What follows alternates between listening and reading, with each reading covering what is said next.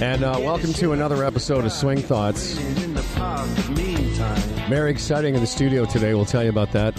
Uh, I'm Howard from the uh, Humble and Fred Show, humbleandfredradio.com, along with Tim O'Connor, the uh, mental performance coach at Glen Abbey. Timothy, Good morning. good morning to you. Good to see you back in Ontario. Good to be back in Ontario after my big uh, road trip last week to uh, Oak Hill. We'll talk a little bit about that. This episode, as always, brought to you by TaylorMade Adidas. The number one driver in golf is TaylorMade. And uh, thank you to uh, Adidas and TaylorMade for uh, throwing some shirts and some stuff so that myself and my better ball partner could dress identically. Which we got no end of shit from by uh, other people in the room. They're just jealous. Oh, yeah. Envy. That's exactly what it was. And of course, uh, also brought to you by Glencairn and Blue Springs. There's never been a better time to join Club Link and play two of the finest golf courses. Absolutely. Are you okay? I know you are um, a little frazzled getting in here. Oh, I'm feeling calm. I, I did my breathing exercises. I gave uh, the guy to my left some some grief for going three times on the on the so on the late thing, but I'm good with that. Oh, you, you we're going to introduce uh, the guy on your left is one of your students and a friend of mine, along with another student and a friend of mine. Uh, today's episode is entitled "What We Learned uh, About Ourselves in Golf in the Summer of 2016." Two of the guests uh, have been uh, working with Tim O'Connor extensively. I think by now I'm fairly familiar with the O'Connor method. Feel the club head, close your eyes, ah, whatever. That- that's what it is. I just- Oh, I got a trade. by the way, I didn't mean to diminish your whole methodology Just into to- feel the club, close your eyes, and breathe. Just to nail it down. That's right. That's right. Um, our first uh, two, one of our two uh, guests is a uh, low handicap. I don't even know what his handicap. He's like a two or a one or a three. He's played a lot of golf over a, uh lifetime. I don't know how old he is. He's got to be close to 80. But he is a uh, very unique individual and one of my favorite people. It's funny, I was talking about him with another friend of ours, and I said, I love playing golf with this person because. I know when you play well, he appreciates good good golf. He also plays golf by the rules the way it was meant to be. Uh, his name is Mike Bondi. Mike, welcome to the show. Welcome to the show. Thank you. Welcome to Very the show. happy Mike to be Bondi. here. Um, and our other guest is making a return to our program. I think he was in one of the first couple of episodes. He is a uh, former university player, has uh, excelled at the highest level. He's won about eight club championships. He has played in the Canadian Amateur, the Mid Am, many uh, big time tournaments, and always comports himself uh, on the outside very well. He he would appear uh, to strangers as being very polite and uh, um, very sort of well spoken, soft spoken at times. But to those of us that know him, He's one of the most ridiculous human beings you'll ever play golf with. Paul Gortner, everybody. The Paul Gortner is here. Thank you. Thank you, Howard. Yes, you're welcome, Paul. Um, let's get started. You know, when you come back from summer vacation in school, you know, sometimes a teacher would say, Hey, Mike and Paul, what did you guys do on your summer vacation? I thought on this episode of Swing Thoughts, because you're students of Tim's, I would ask and we would talk about what you learned about yourself during the summer of golf in, in 2016 and some of the lessons learned from Tim. But I want to also uh, provide this introduction that Mike Bondi, who is a, a, a self made man, a successful businessman, a very driven human being, also has. Um, I'm not sure what you call it. It's it's a he, he deals with uh, Tourette's, and um, I thought we should say that because it's a, it's another element of life that you deal with as a golfer and as a person, and I think very well. I mean, I, I've only known you for four years, but I, I see you conduct yourself with this. I'm not, I don't want to say disease. What is it? It's a Condition. condition. And uh, how does it manifest itself? well, well, my tic, as you just heard, is a whistle. The best way to describe Tourette's to someone who doesn't have Tourette's is you have an itchy mosquito bite and you can't touch it. That's what it's like for a person with Tourette's to hold in their tic. And people think, oh, you just whistle. That's just the, the tip of the iceberg. Um, what goes on on the inside is is tough. We all get intrusive thoughts. Everyone does, and especially in golf. When you have Tourette's, the best way uh, I've described that is it's like you have a radio on in your head. The stations change and the volume changes at any time, and you have no control over it. That's how I would describe Tourette's. So, when you say you have no control over it, when I when we're talking and you'll whistle, you know, after having conversations with you for four years, I don't even really hear it anymore. That's because you're used to me. Well, and and even when I first met you, I didn't know it. It's funny. It's funny. No one told me that, but when we first met, I thought, okay, well, that's something's happening. But but I think like a lot of people, you think about Tourette's, it's the someone that can't control their swearing. That's called coprolalia. Did has that ever been part of your condition? No, whenever I swear, I mean it. That's the best. He Very does. intentional. Very intentional. Whenever I attest to that. swear, Yeah, I mean it. we can all contest to that. um, so when you say you can't control it, and this is how I want to lead into golf. Um, so it just you you if you wanted to stop that whistle, you can't. Oh yes, I could hold it, but then the the, the tension is really. It's like the Mm. mosquito bite is really going to drive you nuts. The longer you go with. So using your analogy, is is it relieved when you whistle? Oh yes, And you just let it go. You're just like, this is going to happen, Mm-hmm. so this is going to happen. Yeah. I mean, I I was 31 before I knew what it was. I mean, if this wasn't a G-rated program, I'd tell you about. Well, it's barely G rated. I'd tell you about the, a blind date I had with a neurologist, and she diagnosed me on the date. Like during the activity, were you in the middle of uh, you know uh, doing your business, and all of a sudden she's going, "Hang, hang on a second, Do you mean son." eating dinner? Yes, that's what he means. Yes, it happened. I mean, um, she diagnosed me at dinner. Okay. Correct, and the rest is uh, another story off air. No one wants to have that mental image of you and someone with a brain. Just kidding. Listen, let's This, talk is, to this is at least 40 years ago, right? So think when about he was looked like 30. yeah, you know, Oh, he looks. I'd like to clarify one more thing, if I may. Howard. Yes, please. Um, I didn't play golf till I was almost forty.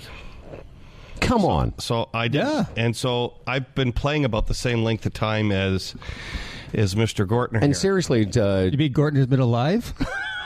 let's. This, Also to be fair to Mike, Mike's. Uh, you're not even 60 yet, are you? I'm 55, Howard, barely. So, ha, well, I want to talk. Let, let's get Gordon in here. Hello, Paul. Hello.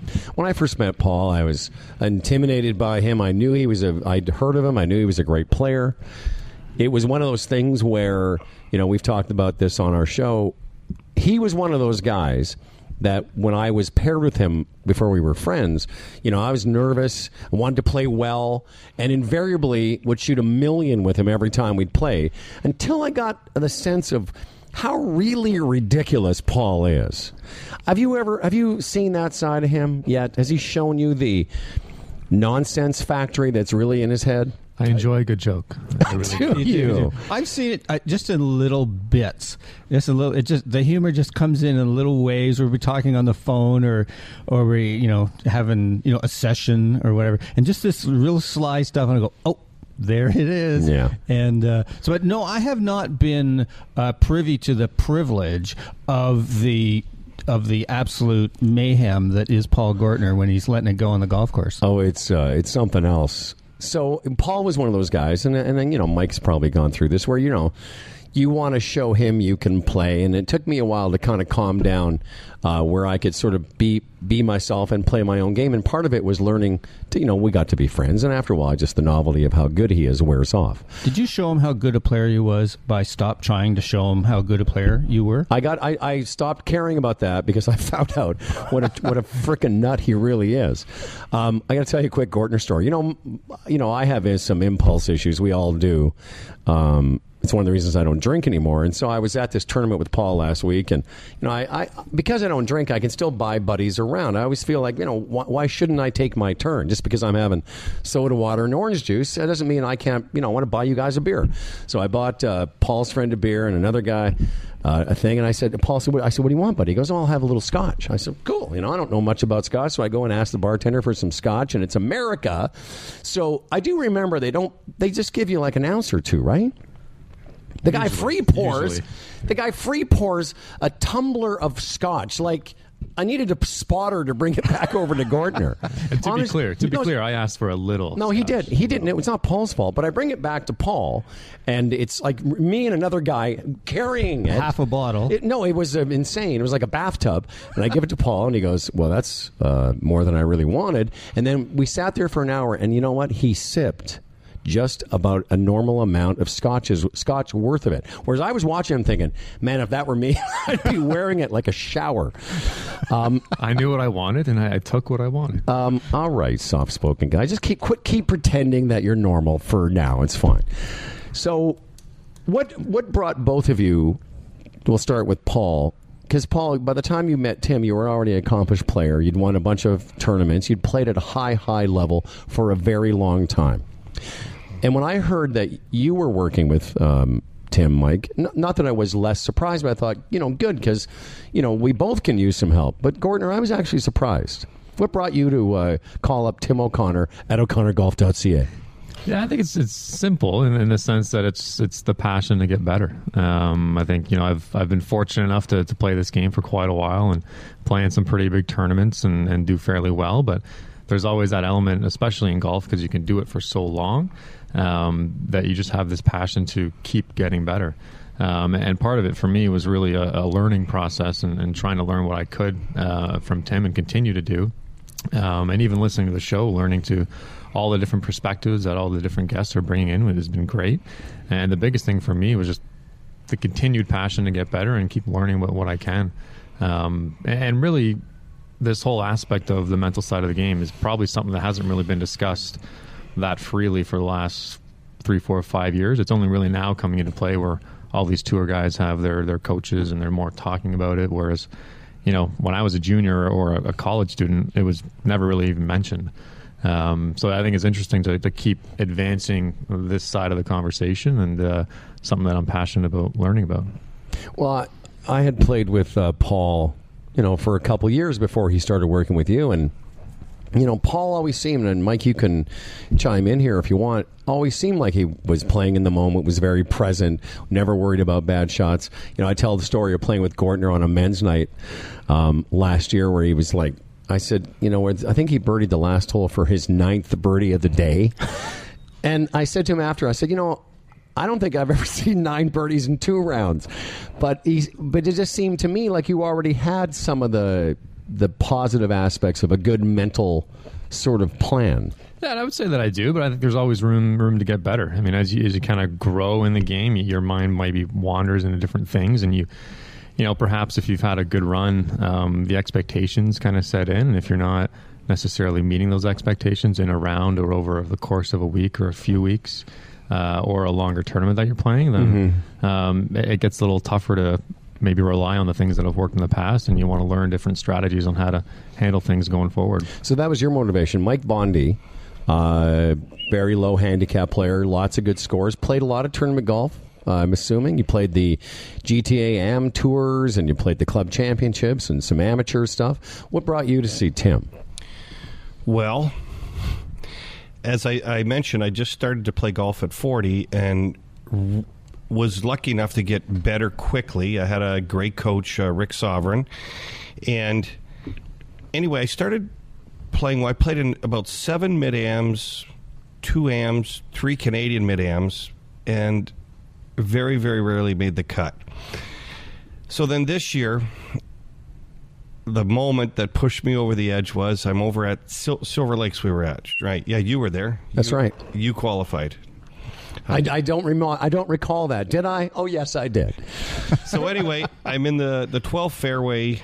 I think one over, and I'm in the middle of the fairway, and I turned it into an 80. And I remember Craig Capito. I see him uh, That's walking the director of golf at Glencairn. at Glencairn, uh, walking uh, between the range of the club. I said, I'm just going to become a 10 handicap and try and drink and enjoy golf like everybody else. because I, I just keep throwing up on myself. You just you always know what Mike's thinking. He just always lets it out. if I want any more shit from you, I'll squeeze your head. All right. Okay, all Oh. right. Here we go. don't let me. Uh, Oh, is don't that- let me interrupt your flow. Okay. Was that was that? No, it's fine. That's not G. No, you're fine. No, Yeah, it's, it's fine. it, we're just We, we're- we- we're uh, rated- the we're- S word's fine. We stopped doing the F word because once in a while kids listen, but I don't care. I won't say the F word. So you, So you, wi- so then I I call Tim, and we meet, and we try some things. And to, just to give you an example, that it it doesn't just happen. He doesn't just read you a verse from the Bible and you're saved. My next tournament, I went down to Windsor, a nice place called Beach Grove, and I shot 85. So we keep trying, we keep going, and I, and I really believe we're onto something. And then it clicks, and I go on a run where I shoot 72 and win an event. I shoot 73 and win a, a real nice senior event in uh, at Essex Golf and Country Club, and then one at Whistle Bear. Three wins in a row.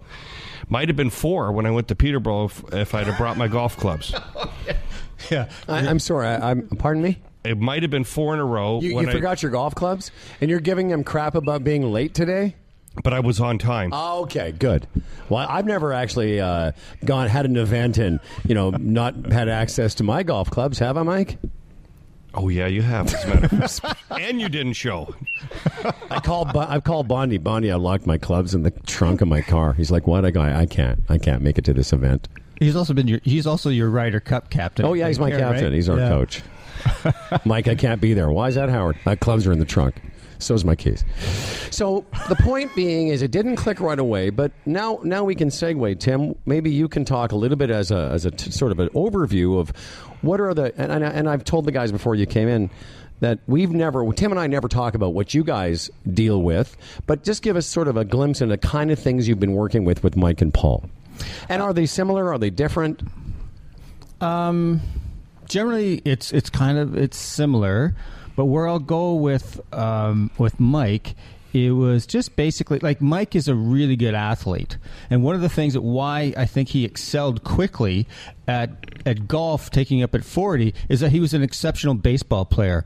Uh, he played at a really high level. Uh, in uh, I think he played in uh, in college. Um, he played with I think Guelph, right? Was it the Guelph Royals? Guelph Royals And you coached it.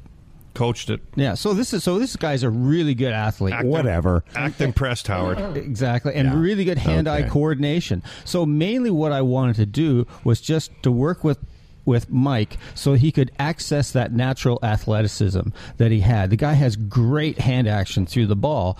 And it was just working in ways to um, help him just free that up and, and make a commitment to the target and go. And so that was a lot of it was around commitment. And so similarly, we went the same place with Paul in terms of uh, the guy's a plus handicap. You know, like shooting 67 is not a big deal for him. Well, it is a big deal, but it can be done, you know? So a lot of the work was just being able to focus on what he wanted to do, trusting in that and committing to a shot, committing to an image, whatever, and working on that. And um, that was a, a, key piece for him. And we still continue, both with Mike and Paul, to, to chip away a lot around that, that area of commitment. So that's that's kind of a, a piece that's connected to both. Well, I know it was great for Mike because I, I sort of would run into Mike occasionally and, and hear his results and see that, you know, golf had been become fun again for you. Uh, we- you know, I happened to be at the same tournament we're talking about this qualifier, and I know you were bummed. I saw you as you came in. First thing he says is, uh, you know, I was one over the 12th fairway, and I'm like just, you know, I'm handing in a score of 80. I've been there. A lot of us have, especially in tournament golf. Um, and I saw, so I, what I, my point is, I saw Mike and heard about Mike's results. With Gortner, though, it's a little more subtle. When a guy can already shoot under par uh, a lot of the time, what were some of the smaller, nuanced uh, improvements you saw?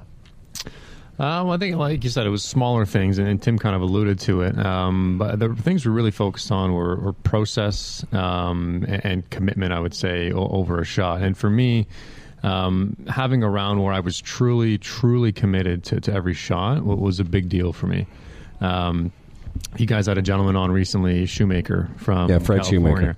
And uh, that one quote really stuck with me. And I know Tim and I have talked about this, but commitment is freedom really stuck with me. I know Howard, we've, we've talked about this as well. Um, but that one really, really stuck with me. And if I can think about that before I hit any shot uh, throughout a whole round, that was a, a big deal for me. Um, and really, that was really one of my key goals because um, you know 18 holes, four and a half, five hours. It's a long time to be out there and really stay focused. Um, but if I can commit myself to that um, and really think about that before each shot, that was one of the key things that I've, I've worked on in the last couple months. Mike Bondi, response. What Paul just said reminded me of uh, really is the best of what I get from Tim isn't golf. Um, Paul talked about being totally committed is the freedom.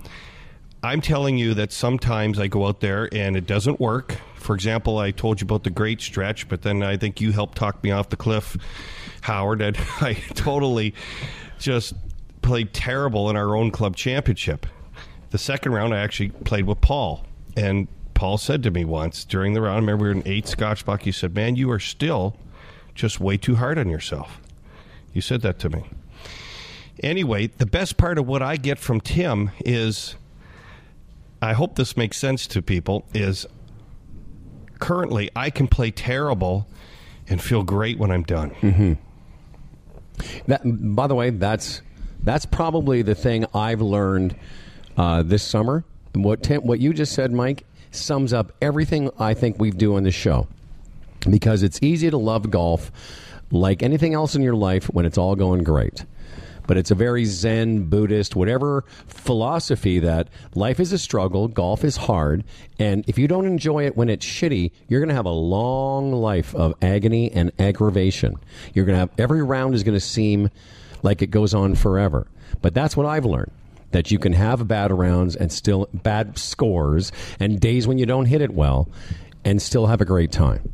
You can also have days when you don't hit it well and score well if you have the right frame of mind. I mean, that's what I think. You know, we've talked a lot about on this show. I've learned a lot about, you know, that good ball striking rounds don't happen all the time. And as I said to you, I think I texted you last week and I said, like, um, you know, sort of B plus ball striking, A plus plus mental side. Because I now know that, you know, some days you hit it good, you don't. But if you have good strategy and you're and you're present, then you'll then you'll get up and down when you need to. You'll still you won't be pissed off about the drive. You'll be focused on getting it up and down, making a good bunker shot, and all those things add up to better scores. Yeah, well, I think that at the end of the day, at the end of a round, at the end of a hole, you better be good with you. You better be good with you as as you are, not as you project yourself should be. The expectations you came into around. You better be good with you. And if you start from that place, it's very zen, actually, in many ways, is to look at yourself with actually loving kindness. If you look, I'm good as a person, just as I am, then that's going to seep into all parts of your game and in your life. If you're good with you, you're going to swing with freedom. If you're good with you, whatever happens, you're going to be okay with it mm-hmm. because you know your identity doesn't go up and down with your golf score. With the quality of your golf swing. And, Amen. Or, you know, one of the things I, uh, one of my favorite Gortner stories is uh, we hadn't really, we were sort of like hanging out a little bit. We sort of all, there's a group of us that play together, and I'd gotten to know Paul. This is about the second year I was there. It's a couple years ago. And uh, I hadn't played with Paul that Wednesday night, but we're sitting around. There's about 10 of us, and everyone's going, What'd you shoot? 74, 76, 73, 80, whatever. And Gortner's next to me. And I go, dude, how did you play today? He goes, oh, that's pretty good. I said, what did you, what was your score? He goes, 69. I went, what? because there's 10 of us at the table, and he's the only one not saying his score. And I go, excuse me, did anyone the kid here was uh, 69. I said, if, if, any of the rest of us shot 69, we'd be heading downtown. What you don't know is that I was sitting there fuming. I had a putt for 68, and I was really angry. Yeah, you I'm were. Just kidding. I know. Yes, yes. But uh, there's see, there's the Gortner humor right there. Oh no! If you want to know the real Gortner humor, we'll have to do that another time. Is that like second beer Casey? We, oh we, yeah, second beer Gort- Gortners. Not even. I'll tell you what, the real Gortner doesn't even need beer. Well, my point is, Paul's comfortable with a different score. So for Paul, the the the differences are again more nuanced. The things that you've been working on with Tim. So has that helped your tournament play? Has uh, it helped your everyday golf? I would say so for sure. Um, I think this year, I mean, I've had some good results in tournaments for sure. I've played in some big events um, earlier in the year down at Winged Foot in the USGA four ball, and that was been great. Um, and You won the club championship being fortunate again. enough to win the club C's was great this year, which is always seems the last couple of years to be a huge battle. Uh, but it's been two or three years since I've I've been able to do that, so it was uh, nice to get back there. And I think for sure, I mean, Howard, you're obviously there in, in the last round, but um, some of the things that Tim and I talked about were very very present uh, in that last round. And honestly, if it wasn't for those things, I mean, who who knows what would have happened? But uh, um, but for sure, I feel like they were beneficial to me, and, and similar things to what we just mentioned about commitment is freedom, and um, you know, really trying to understand where your focus is over certain shots was, was kind of critical for me during that round. Mike Bondi, you're a guy similar to me. You know, we run pretty hot at times, and we can be pretty hard on ourselves. How do you, and maybe you can use some examples, like now when you're out for a round of golf, what is it that, do you have an intention at the start of a round? Just kind of walk us through a little bit of the process from Coach Tim and some of the things that a, a, a low handicap player like yourself thinks of, whether you're playing a casual round or an event that matters. Well, um, it's interesting because actually, you know, I know Bob. This is a Bobby Jones quote, but it, it's so true. Tournament golf could really be called a different sport. And by the way, when you play tournaments, I think it really does uh, loosen you up when you're playing men's night and having fun with your buddies. You, you, you'll play better because in a tournament, you sure find out what you're good at and not good at. So, in starting a round, um, usually I I get off to good starts. And my nemesis has been, as we I talked about in the beginning, is continuing and what happens after um, a bad shot, a bad hole. And one of the things that Tim and I worked on, and we actually talked about this in the car, and I was right near the, the Detroit River, and I was on my way out to Amherstburg to play Essex Golf and Country Club, an amazing course in Canada. And near the middle of the round, I had some trouble, and Tim talked about, well, try to just walk down the fairway looking at the trees and being happy about this is the county where you grew up, which I did down there, where all the good farmers come from, by the way, Howard. And Apropos of I don't give a crap, go ahead. hurtful. Oh, really? wow. So anyway, and and that worked, and I was able to get Farm versus city. Whatever. get get to if farmers feed cities. Um, Remember, I'm from Moose Jaw. Every piece of bread you've ever eaten was grown 20 minutes from my house. But continue. back to golf. Yes. Yes. You can see why we don't play together that much. we so anyway there was about seven holes to go and that whole looking at the trees and relaxing it actually worked i mean i'm thinking what does tim know but he was right and it worked and well, i got no, but I want to know specifically. You were going along very nicely, and then you had a bad hole mm-hmm. somewhere early in the back nine. Your little string of golf being perfect stopped, yes and that normally that would be like a recipe for being one over after 12 and shooting 80. yes So how did you? Tr- so you were you sort of felt like okay, I feel good. I, even though I made a bogey or a double, I'm still going to be fine. This is great. I'm having a great time, and that helped inform the rest of your golf.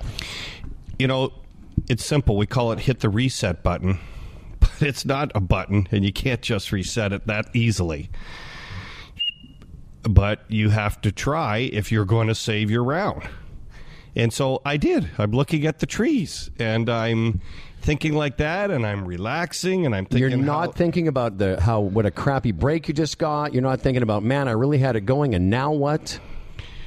I was initially, but I knew the only way to get out of that was to get myself into another place. But Tim, isn't that a, the, the, another great point from Mike Bondi? We we all have these thoughts. You're not a robot. You're going to think, oh crap, you know, I was playing really well, and now what? But those thoughts, you have to process them. There has to be something you do, or you just continue to play like now you start beating up on yourself, and you sort of spiral out of control, right? Yeah, and in you, it doesn't always work, but I'll tell you when it does. The feeling at the end, and in this case, luckily, you know, I won the tournament. But even if uh, so, you know Chris Kurtos was there, the best senior around, and he shoots sixty-seven, I shoot my seventy-three, and I'm nowhere near the lead. It still would have felt amazing that through the work with Tim.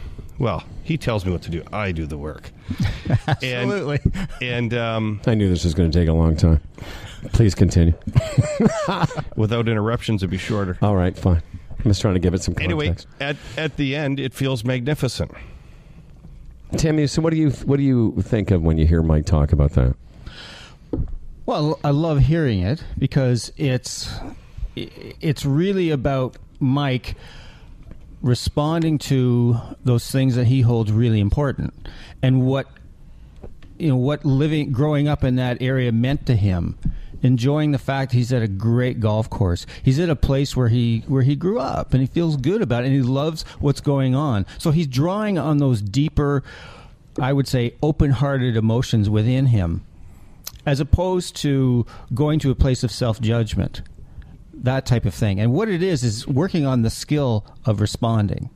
So, in times past, Mike might have res- reacted to you know, oh, I've just screwed this up. I had a great score going. Now the whole thing's going into the toilet.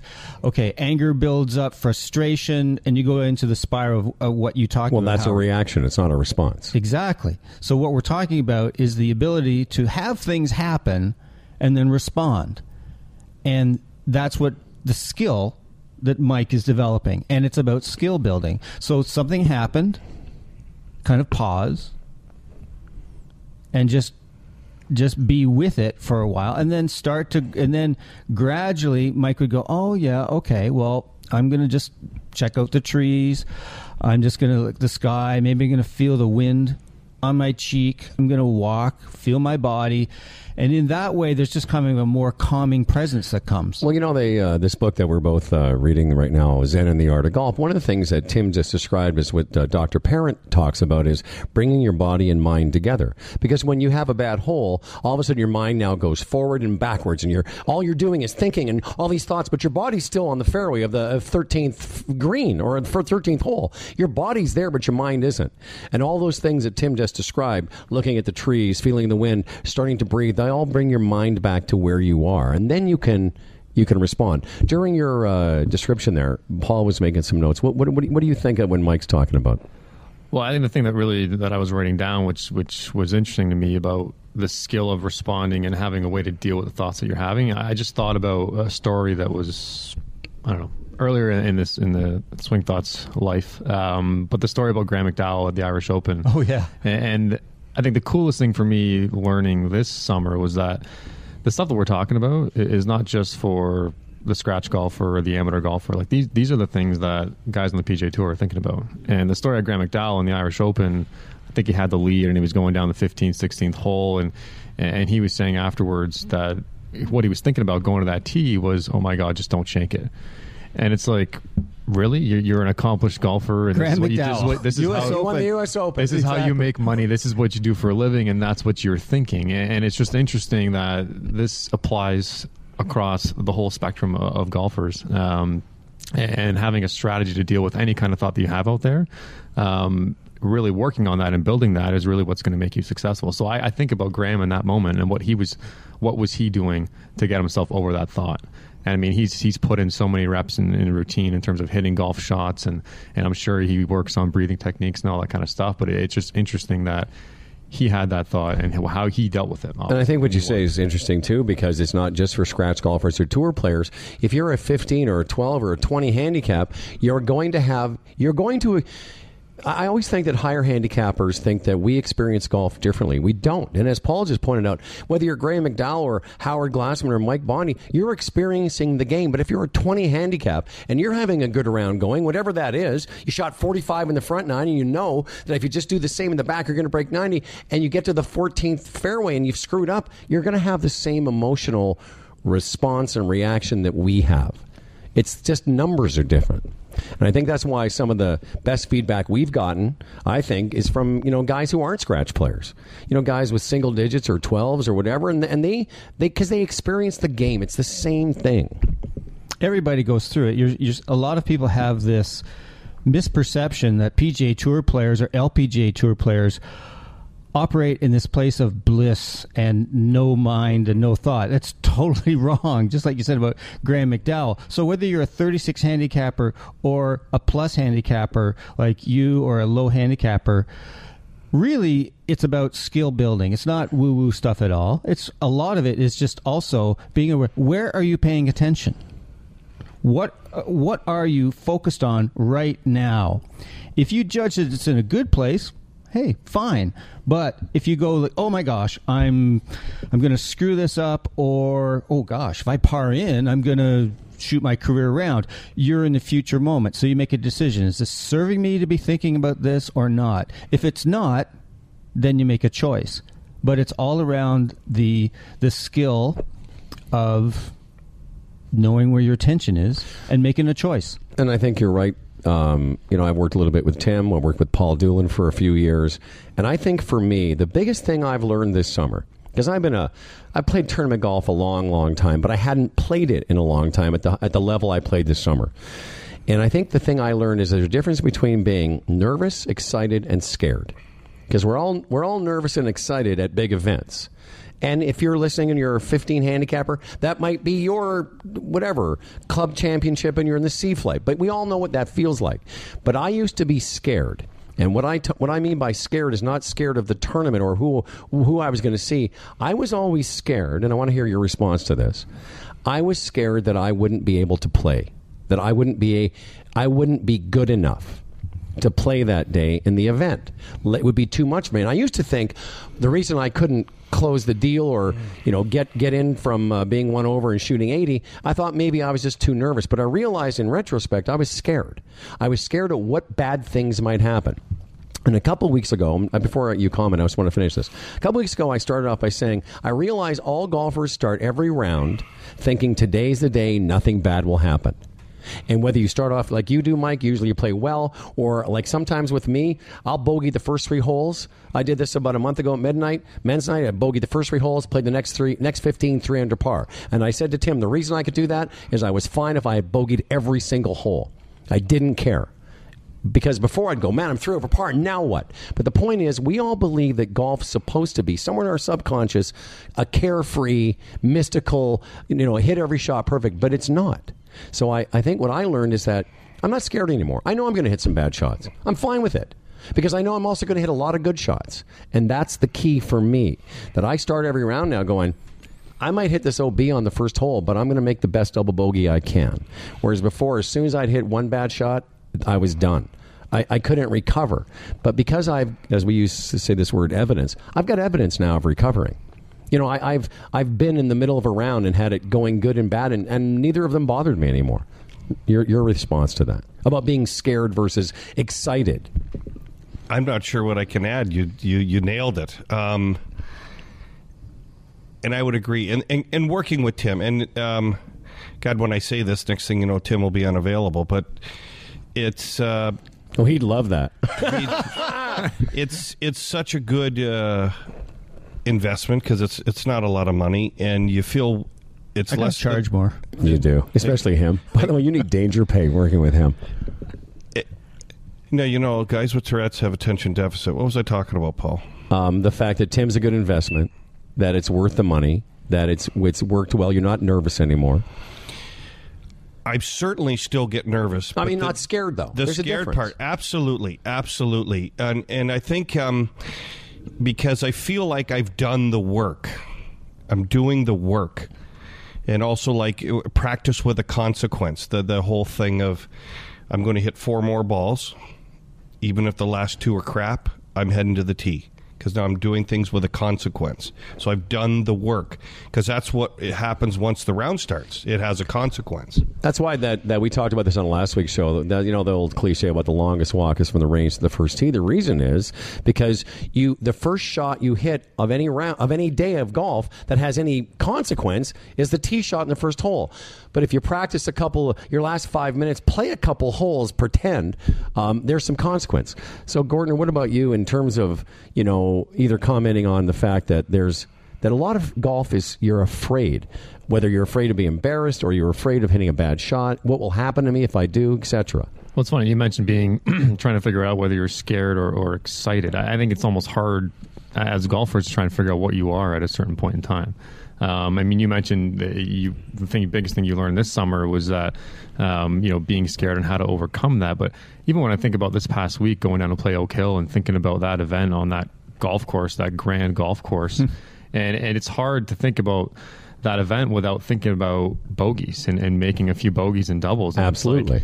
you know, which almost has a connotation for a golfer of, oh my god, I'm scared to play this golf course. No, but, you're not scared of making bogeys. You're not scared of what Paul will be if you make a bogey. Right. But I think, you know, Tim and I have talked about this, and, and I can't recall what event it was, but we were talking before a big event, and, and Tim was like, Do you think you're just excited? And I was like, yeah, I think I am. Like, I'm just excited to go and play this course, whether that involves making bogeys or whatever. But um, so I think as golfers, it, it's hard sometimes to decipher what what we're actually feeling, and I think a lot of times we we all we just jump to the negative side of, of whatever we're thinking about. Um, positive thinking, I think, in golf is something that doesn't happen all that often. Well, I mean, the thing about being positive, like we talked, Tim, a little bit about before I went to Oak Hill, because we played this better ball event. Paul was playing in the mid am, uh, I was playing in the senior division, and I said to Tim before I left last week, I said the difference between this and the mid am, which was a few months ago, and I, I, you know, I talked about it on the show about golf being in golf hell, um, is that I knew I wasn't scared of what was going to happen,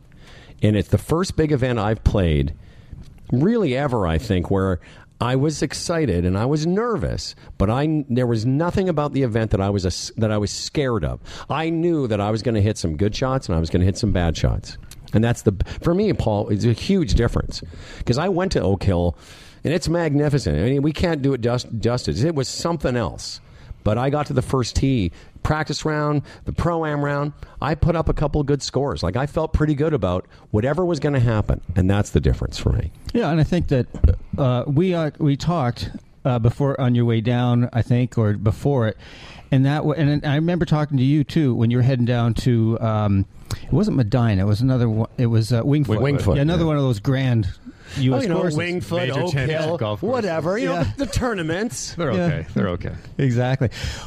I always go to this place um, with so many people. Is that enjoy the experience, Right.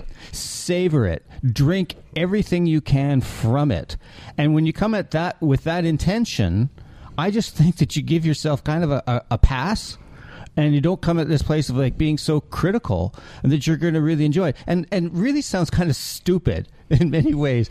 Um, you know, go enjoy yourself. But in golf, it's actually kind of a foreign concept. You know, if you tee off before, say, a club C, everyone says, uh, "Play well," and I, I just say to everyone, "Have fun." Yeah, have fun. I think I have a really good example of this as well this year, going to play the Invitational at the National this year. Um, one of the toughest courses probably in the world, but definitely in Canada. Um, and really, all I was focused on going into that event was, was having fun and enjoying the day because I knew that it was going to be very easy for me to make some bogeys. I'm probably going to hit some tee shots in the water, out of bounds, whatever. Going to miss a lot of greens. And I truly went there not really caring what happened. And the first round I went out and shot 72, which was arguably my best round in a long time on that golf course. At the national, whoa! Yeah, from the gold tees, excellent. It's an shape, absurd. greens It's ridiculous how how, Um, how good a round of golf that is. And really, I mean, my round wasn't textbook. I didn't hit every fairway, every green. That's I just. I just was really comfortable in missing a fairway or missing a green because I knew it wasn't really a big deal. But Paul, I want to tell you, my at, at the National Invitational, I was still kind of, I hadn't learned this lesson. I got to tell you, for me, and I want to get too hokey, but it's changed my golfing life. Yeah, you've transcended, Uh, man. like it's it's it's not because at the national I was worried about how I looked, what would happen. I, when I shot a million, I shot a million at the mid am. I tell you, Bondi, uh, I like Mike a lot, but I liked him even more. He was one of the first people to text or call me on my way out of the first round at the, the mid am. I shoot ninety one, and the first call I get from is from Bondi telling me I'm still an okay person. You know, meanwhile I'm like just want to drive into traffic and shit. but but I've learned. I got to tell you, I've learned a lesson. I went to Oak Hill last week, and you know, I I I, I, I shot uh, even par in the uh, pro am. Like I played really really well, and I played very very well in the tournament. But I want to tell you about the first hole. It's a little easy par four for us, 380. I'm hitting three wood, and I'm not sure if I should cut it or or turn it over. I think okay, maybe I'll cut it because my hands are shaking, and I think okay, at least the club will hit it somewhere. And I hit it, and I hit it beautifully, like really nice little, you know, right down the middle, 245, and I got like 165 to the green. And I'm thinking, did I tell you how? So, hmm. and I'm thinking, okay, great, the round's underway, and I've got off the first tee, get to my ball, and I just take out a seven iron. It's just a stock number, and go to hit it, and I hit it so fat. I, I, it was it, there was so much turf that came up. I thought they were the grounds crew was going to have to come back and start sodding again. and as soon it was almost like I had this electrical shock. But I instead of being humiliated or feeling like I'm a bad person, I literally my next breaths I said to everyone, "Going well, I'm not nervous," and everyone laughed, including me. But it gave me it calmed me down because I admitted, "Hey, I guess I am nervous because that just happened." So I can't pretend I'm not nervous. Made bogey, and I parred the next eight holes. Actually, it's not true. I had a bogey and a birdie. My point is, I go from making this weird thing happen in my body to being able to play the next hole like it, like it was okay because I was okay with that event. It didn't make me feel terrible. Whereas I think you and I, Mike, especially, have had situations where that kind of thing could be the end of a round.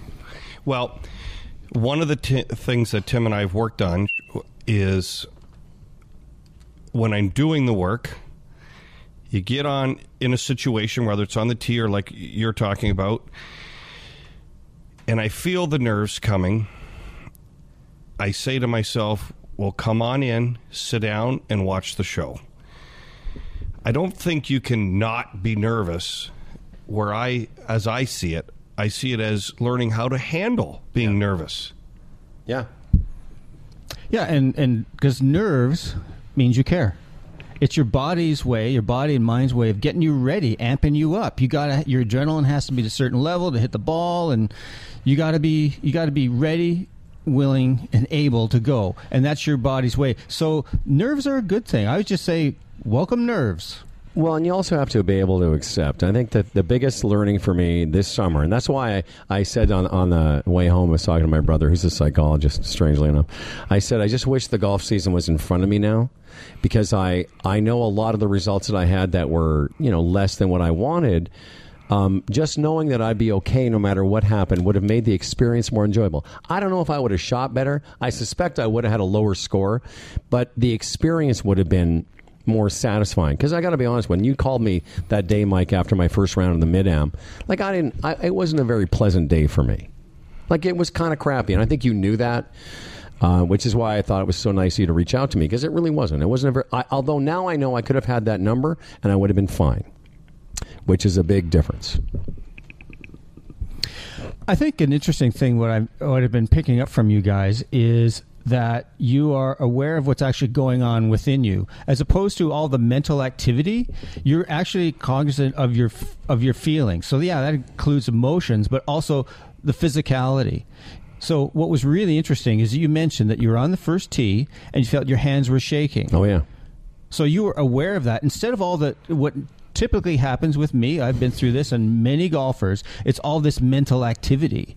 You know, I need to do this. I have to do this. I'm oh, make sure I do this in my swing. All this.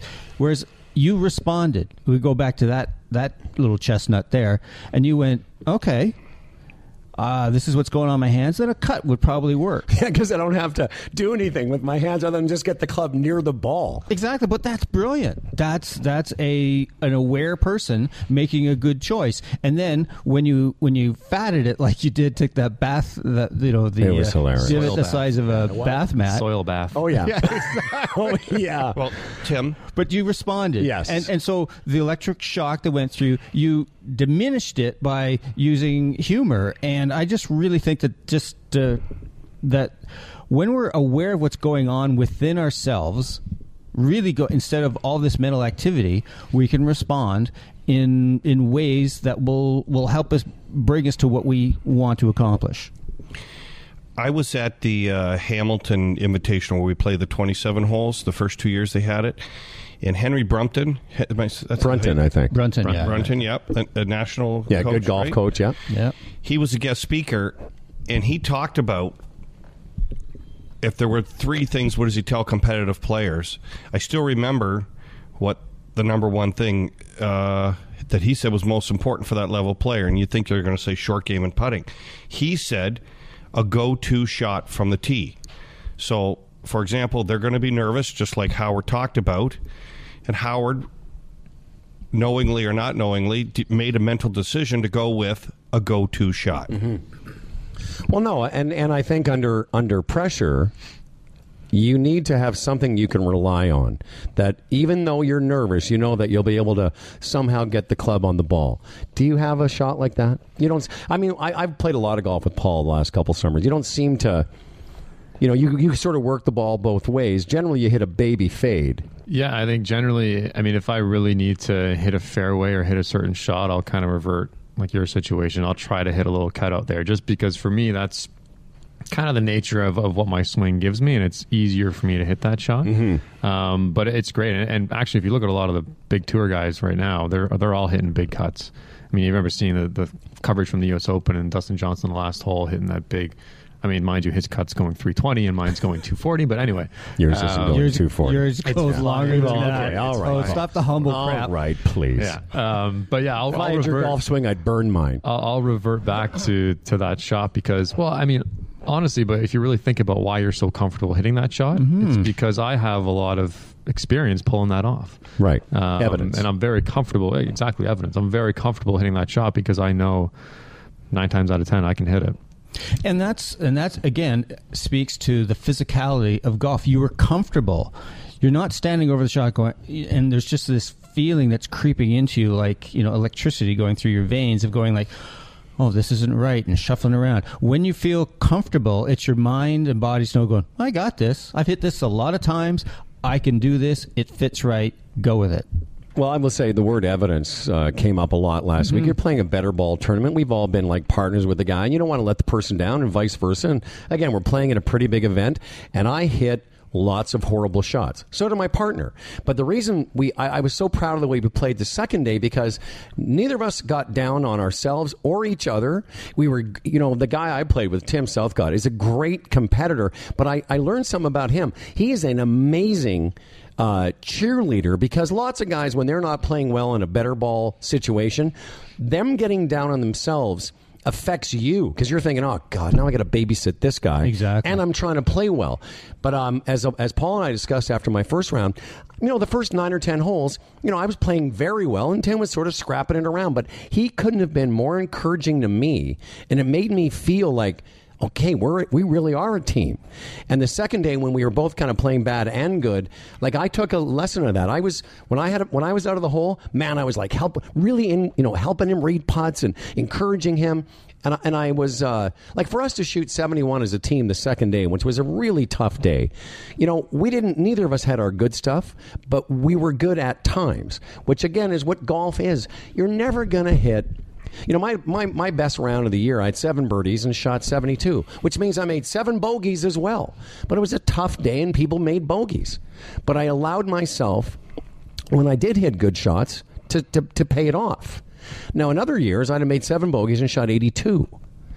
My point being is, you're in any game you play, whether it's Paul shooting 67 or me and Mike shooting even par, or you shooting 74 or 5, or whatever the number is, you all we all have moments in that round where, man, I went for that pin, it just didn't work out. And the key is what what happens next. I think as we wrap up, I think that's the the thing I want Tim to talk a little bit. It's really about what do you do next after something good and bad, because that's the nature of our game.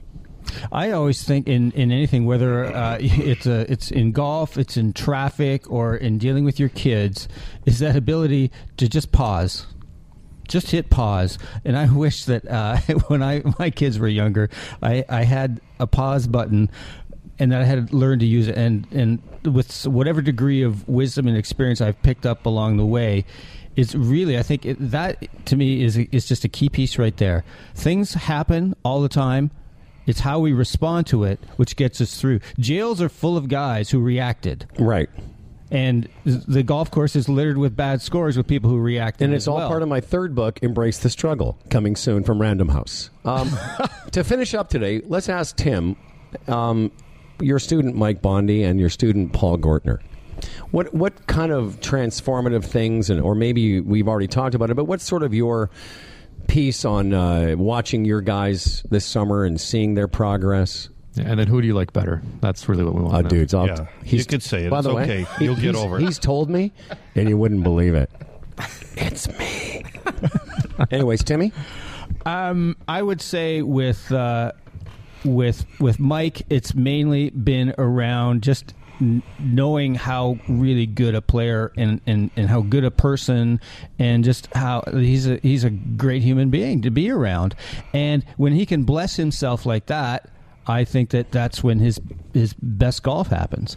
And he's just a you know he's a good guy to be around. And so no matter what happens in golf or anything, he's always going to be a good guy. I want to say uh, I agree with you. One of the things I love about being around Mike is that um, I'm more competitive.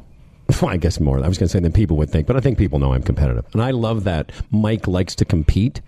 And we've had some. We've been on some teams together, and and um, I think that's my one of my favorite things about being around Mike is that you know he's he's there to compete, and whatever it takes to do that, whether it's work on your short game or see a mental coach, Mike is going to do it. And not everyone's willing to do that, to open themselves up to that process. So well done, you, sir. Thank you. I think I need a tissue after Tim talked about. I hope you mean for your eyes, not Yes. something else, right? Right, right. Oh, because who knows what you're doing down there? I have no idea. Well, I'm really enjoying working. You're right. No, I just made myself laugh. like, was was Bondi really playing? No, he wasn't really playing with himself. Um, Thank you, Tim, and it's it's been a great journey. I mean, it's really it's made me um, it's made me happier. Yeah, Cool. And isn't that really what it's about? Uh, Paul Gortner. What about Gortner's uh, journey? Uh, Tim. Um, Your second second favorite student. What it's really been interesting working with with Paul. Like, so Paul is a plus handicap. He's a very he's a Yes, very I know. experienced player. Boring. And um, what we've been doing recently is been going through some th- things that happened on the golf course. Like you had a moment in your mid am qualifier, right? It was going really well, and then it just then it, you made a big number, and it was really interesting. We we just debriefed and got really deep into actually what happened there, and it was so it's in.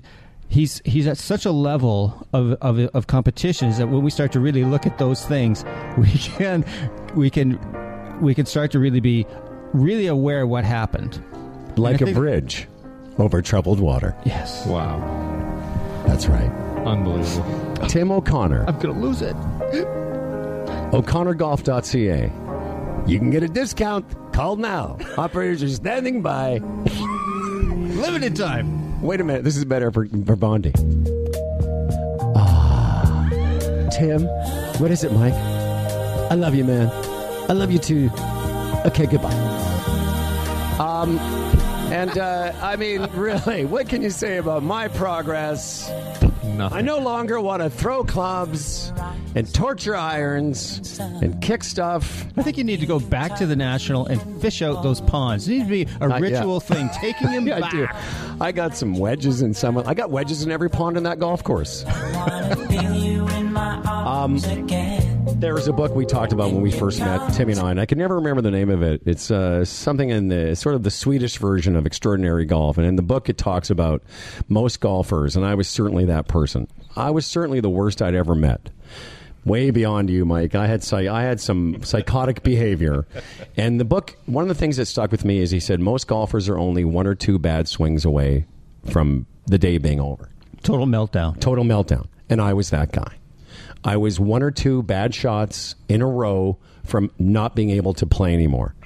And what I think I've learned this summer is now I kind of have an unlimited amount of that. I, I never think, oh gosh, th- when am I going to lose it? Yeah, I, I get, we get, we all get angry, miss a putt, you go, ah, God, you know, but it doesn't stay with me the way it used to, which is, I think, the biggest learning I've had since we've met. Yeah. Yeah, no, your game is uh, it's really been fun. We've been doing this podcast since January, so we've had a lot of interesting people on. Um, so we've we've both gained in, in knowledge, um, but it's like I've come to learn is that there's there's a difference between what you know and what you do, and you had to go through some golf hell. you had to go through some pain and suffering Yes. to make your transition because nothing don't learn nothing on a good day Nope. Uh, great. Thank you, Paul Gortner. Thank you. Uh, for uh, if you need, uh, I don't even know what. What do you do? Do you earn a, uh, call Paul Gortner if you need some big. If your company needs auditing or whatever it is he does. That's actually quite accurate. So if you need auditing, call Paul Gortner. If you need, uh, uh, he's retired. Farming tips.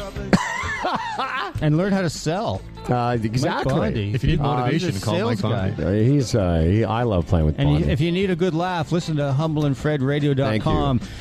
Uh, Uh, careful, O'Connor if the, Golf. careful if the kids are around. No, it's not safe for work. Um, Yeah. And by the way, Mike, thank you for all the emails you send me with those pictures. I don't know where you find these uh, Art, golf, right? all art uh, golf Art. pictures. Amazing. Thank Im- you. impressionist stuff. some of the bunkers and uh, And uh, Howard, thank you so much for the for that Oak Hill hat. Thanks, man. it's my pleasure. I, I got that with some of my winnings. Um, did you? What did you buy with your winnings, Paul? Okay, that's all the time we have. Wow. Uh, O'ConnorGolf.ca. And of course, as always, brought to you by TaylorMade Adidas, the number one driver in golf. TaylorMade M1, M2, uh, blah, blah, blah. Thanks, Glencairn, and Bruce Brent.